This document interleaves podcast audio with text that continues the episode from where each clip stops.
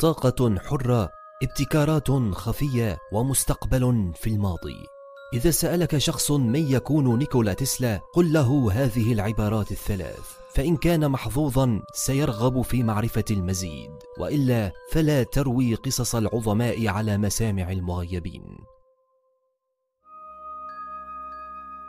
قبل أكثر من 150 عاما من الآن شهدت الأرض عصرا جديدا للابتكارات الثورية. التي ولدت منها اختراعات غيرت شكل الحياة التي نعيشها اليوم. كتب قصتها الأولى صربي جامح بفكر حر ومتجدد. عرف باسم تسلا.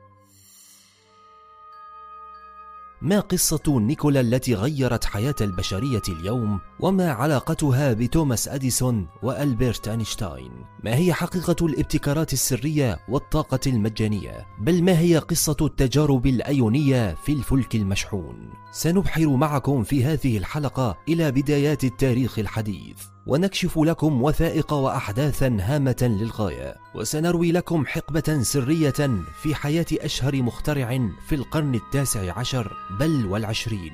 لتكونوا على موعد للمرة الأولى لسماع القصة الثانية لنيكولا تسلا. القصة التي لم تسمعها من قبل.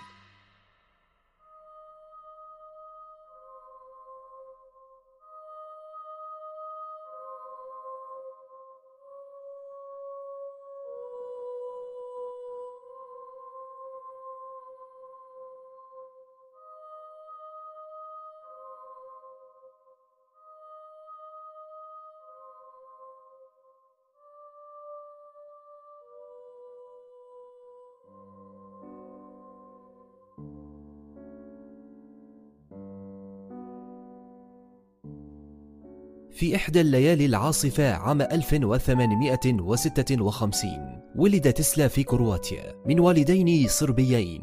كانت ليلة قاسية عصف فيها الرعد والبرق بقوة وجبروت عظيم. مما دفع القابلة أن تقول إن هذا المولود إن عاش سيكون طفلا من العاصفة. فردت الأم عليها قائلة لا بل سيكون طفلا من البر. فكانت هذه الهمسات بمثابة الاستشراق لمستقبل مضيء. لم يكمل نيكولا سنوات طفولته الأولى إلا أن أصيب بمرض الكوليرا ولكنه تعافى منه بشكل غريب بعد أن تخلى والده عن مطالبته بأن يصبح كاهنا ويوافق على ذهابه إلى مدرسة الهندسة بدلا من ذلك. فمضت الأيام سريعا وكبر تسلا ليلتحق بمدرسة الهندسة التي أظهر فيها قدرات خاصة بحل المسائل الرياضية المعقدة لدرجة أن معلميه اتهموه بالغش. فقد كانت حساباته دقيقة لدرجة لا يمكن وصفها. إذ يقول تسلا في لقاءاته ومذكراته أن المرض جعله يرى أشياء من المستقبل وكان عقله يرسم ابتكارات لم تكن موجودة آنذاك.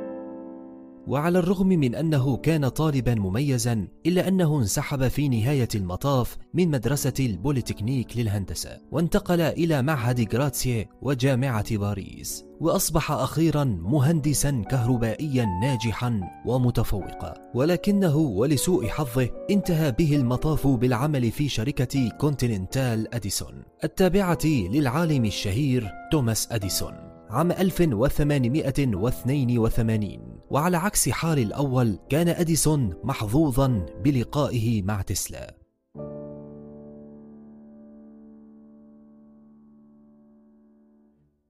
كان لأديسون شركة في باريس وأخرى في مدينة نيويورك. كان السبب الأول والمباشر لعمل تسلا في شركة أديسون في باريس هو طلب هندسي لاكتشاف المشكلة التقنية للخطوط الحديدية التي تسببت بعطل كبير وعجز عن تحديدها كبار المهندسين. فعرض مجلس إدارة الشركة مبلغ 25 ألف دولار على من يتمكن من تحديد هذا العطل. والمفاجئ في الأمر أن تسلا لم يتمكن من اكتشافه فقط بل قام بإصلاحه أيضا. ولكن الشركة امتنعت عن الوفاء بعهودها وتعرض تسلا لعملية اختلاس فكري وقدم استقالته بعدها على الفور. يبدو أن مقادير الله شاءت أن تتعرض شركة أديسون مرة أخرى لسلسلة من المشاكل الهندسية في محركاتها المنتجة للتيار المباشر للكهرباء. فقام أديسون بعرض جائزة مالية مقدارها خمسون ألف دولار لأي شخص يتمكن من حلها. ومرة ثانية يتقدم تسلا الشاب الطموح لحل هذه المشكلة. فاستطاع تجاوزها خلال ستة أشهر وبمعدل عمل 18 ساعة يوميا. وعندما طالب بجائزته الموعودة قال له أديسون جملة لن ينساها طوال حياته. إن العرض كان مجرد مزحة وليس حقيقي فغادر تسلا الشركة بعدها مباشرة.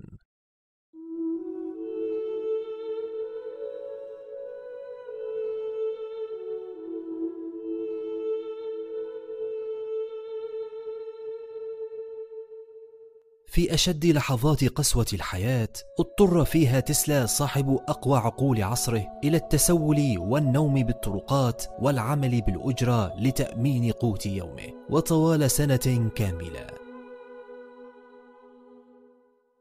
ولكن خلال هذه المدة توصل إلى اكتشاف كبير في مجال الكهرباء. فأثناء المدة التي قضاها تسلا في مصانع أديسون وجد أن طريقة توليد الكهرباء بالتيار المباشر هي طريقة غير مجدية. فقام برسم صورة عقلية لمولد يقوم بتوفير الكهرباء بالتيار المتردد.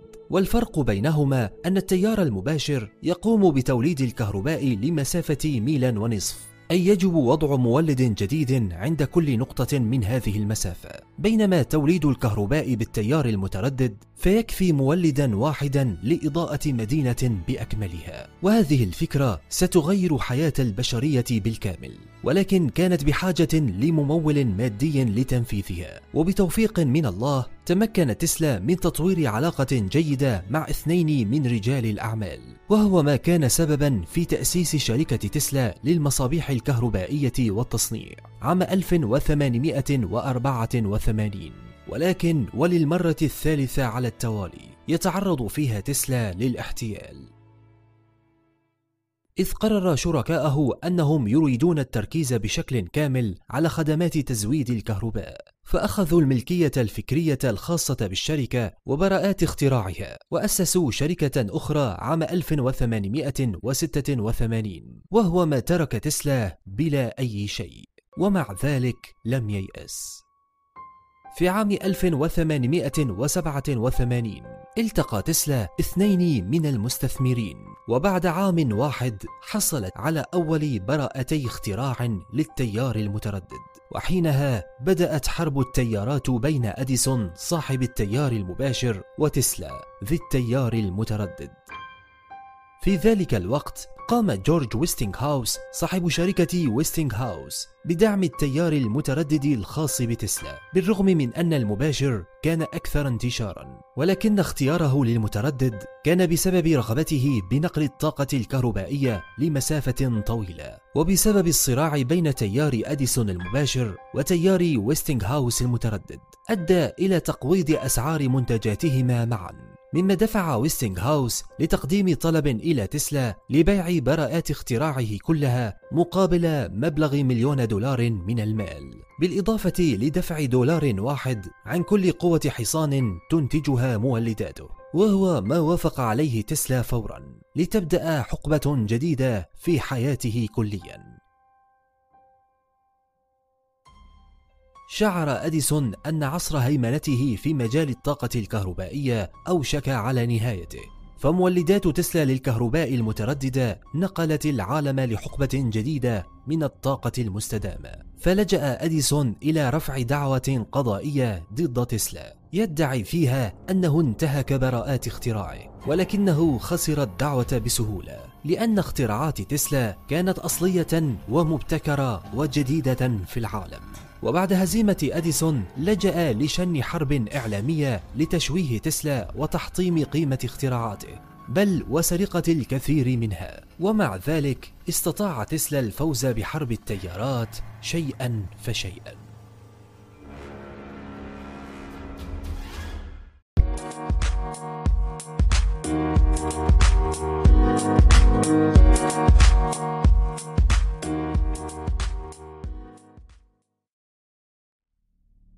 في عام 1893 استضافت مدينة شيكاغو المعرض الكولومبي العالمي وكان لتسلا منصة ضخمة في المعرض لإظهار مزايا التيار المتردد. وتمكن من إضاءة المعرض كله بمصابيح ضوئية أكثر مما كانت موجودة في مدينة شيكاغو كلها. كما أبهر الجماهير بمجموعة متنوعة من العجائب الكهربائية. بما في ذلك المصابيح التي تنير دون الحاجة لتوصيلها بأسلاك نحاسية وإحداث البرق الصناعي. وتمرير تيار بملايين الفولتات عبر جسمه. فقد كان نجاحا باهرا وعرضا غير مسبوق. فأطلق عليه رجل المستقبل وأهدي كرسي فاراداي وأصبحت ابتكارات تسلا تفوق أديسون بكثير.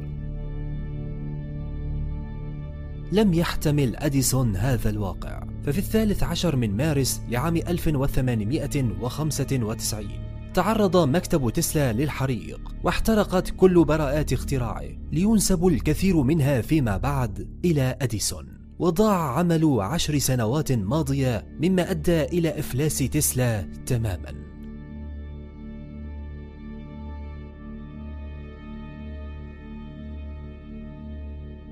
بعد هذه الحادثة توقع الجميع انهيار تسلا ولكن خلال نصف عام فقط تمكن من استرجاع معظم اختراعاته من ذاكرته الفذة. واستطاع الوقوف على قدميه مرة ثانية. وفي وقت لاحق ساعد تسلا شركة ويستنغ هاوس على الفوز بعقد لتوليد الطاقة الكهربائية في شلالات نياجرا مما ساعد على بناء أول محطة طاقة كهربائية واسعة النطاق في العالم. فاستطاع الحصول على مئة ألف دولار أمريكي. فتمكن من خلاله من إنشاء مختبره العلمي في مبنى 46 بشارع هيوستن.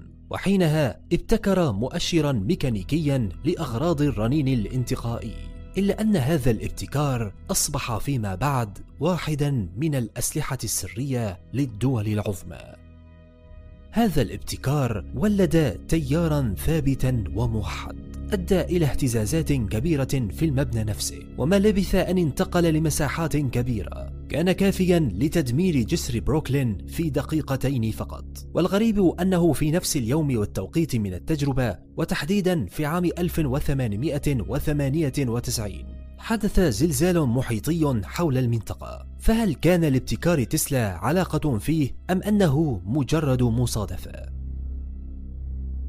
لم يعد لأديسون صوت أمام بريق تسلا الذي اتجه بفكره نحو دراسة الفلك المشحون والاستفادة من صاعقات البرق لتوليد الكهرباء. ففي عام 1899 توجه نحو ينابيع كولورادو التي كانت تقع في منطقة مفتوحة كبيرة التقلبات المناخية. فقام تسلا ببناء مختبره الشهير صاحب أشهر صورة فوتوغرافية في العالم وقام ببناء محول كهربائي عملاق ذي قطبين منخفض وعالي. يستطيع من خلاله تخزين الصاعقة الكهربائية وتوليد ملايين الفولتات بقوة تردد تصل إلى 150 ألف هرتز. وحينها توصل تسلا لتوليد الكهرباء المجانية اللاسلكية. وقام بالتأكد من ذلك عن طريق وضع مصابيح في الأرض. ومن خلال ضرب البرق لمستقبل المختبر استطاع تحويل هذه الطاقة إلى ثلاثة أضعاف وكانت النتيجة أكبر من المتوقع إذ أضاءت جميع مصابيح المدينة وبشكل لاسلكي وعلى بعد مئات الكيلومترات.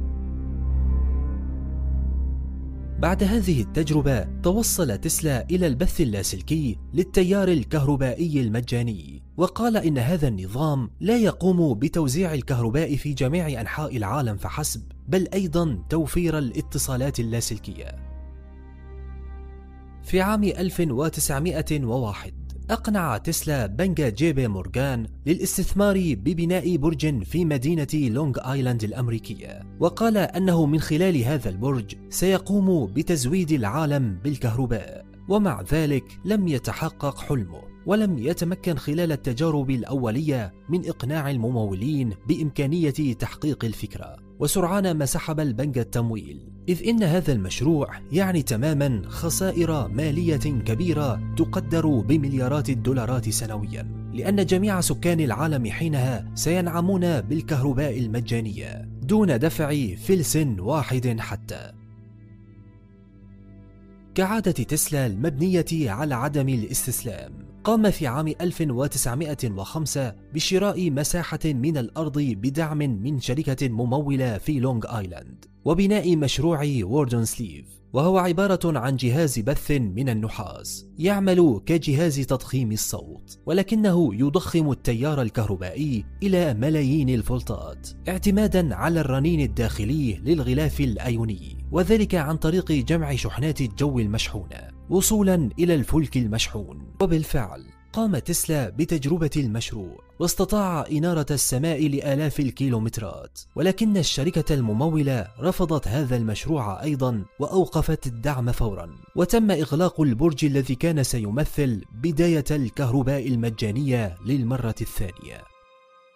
بعد هذه الحادثة قرر تسلا اختبار تجربة خطيرة جدا. قام بتنفيذها عام 1908 وهي إرسال الطاقة الكهربائية خلال الطبقة الأيونية لتصبح كسلاح برق صناعي. ولكي يتفادى أي خسائر في الأرواح قام بتجربة العملية في شرق سيبيريا وتحديدا في تونغوسكا ونجح في تمرير شحنة عملاقة من الطاقة على شكل البرق. لينفجر هناك وقد شاهد نصف المنطقة الشمالية الضوء الناتج عن هذه العملية. كانت هذه التجربة من أكثر التجارب السرية والخفية لتسلا فقد أجبر على توقيع اتفاقية لكتم هذه الحادثة. وأعلن حينها أن نيزكا عملاقا قد ضرب تونغوسكا وأخفيت القصة لأكثر من خمسين عام. وحينها تم وضع تسلا تحت رقابة المخابرات الدولية. هذه التجربة كانت البداية الرسمية للتلاعب في المناخ أو ما يعرف بمشروع هارب اليوم والتي يعتقد بعض البسطاء أنها مجرد نظرية لا وجود لها. فالمبدأ البسيط التي تعتمد عليه هو تحريض طبقات الغلاف الأيوني وبالمناسبة لم تكن الوحيدة فقد استطاع أيضا تصميم أشعة السلام. وهي أشعة تستطيع تدمير آلاف الطائرات عن بعد. والأمر الذي قد لا تعلمه أن تسلا كان يكره الحرب. لذلك أخفى العديد من الابتكارات خوفا من استخدامها في الأمور العسكرية. بعد هذه التجربة بخمسة أعوام تلقى العالم الإيطالي ماركوني جائزة نوبل لتطوير جهاز الراديو اعتمادا على أبحاث تسلا في الاتصالات اللاسلكية وقام تسلا برفع دعوة قضائية بالتعدي على براءات اختراعه. لكن المحكمة قضت ببطلان هذه الدعوة ليخسر تسلا معركة أخرى في حياته وسرقة جديدة لأفكاره. شعر بعدها بالإحباط الشديد لسرقة اختراعاته الكثيرة فقام في حديقة ماديسون سكوير بتقديم عرض رائع يخص التحكم اللاسلكي بالقارب وهو ابتكار مذهل للغاية مذهل لدرجة أن العديد من الناس وصفوه آنذاك بأنه خدعة وبدلا من نظرات الإشادة والإعجاب تعرض تسلا للاستنكار. بل ووصف أنه يتعامل مع الأرواح الشريرة. فقام بعدها بتطوير محرك كهربائي يتيح للسيارات العمل بدون وقود إلا أن هذه الفكرة وجهت أيضا بصرامة شديدة لأنها ستسبب خسائر كبيرة لمحطات الديزل. وهنا قرر تسلا الانفراد مع نفسه في مختبره الخاص. فبعد كل تلك الابتكارات إذا كنت تعتقد أن تسلا قد وصل إلى نهاية أفكاره يجب أن تعلم أنها البداية فقط لأن ما هو قادم كبير وغريب ولا يصدق.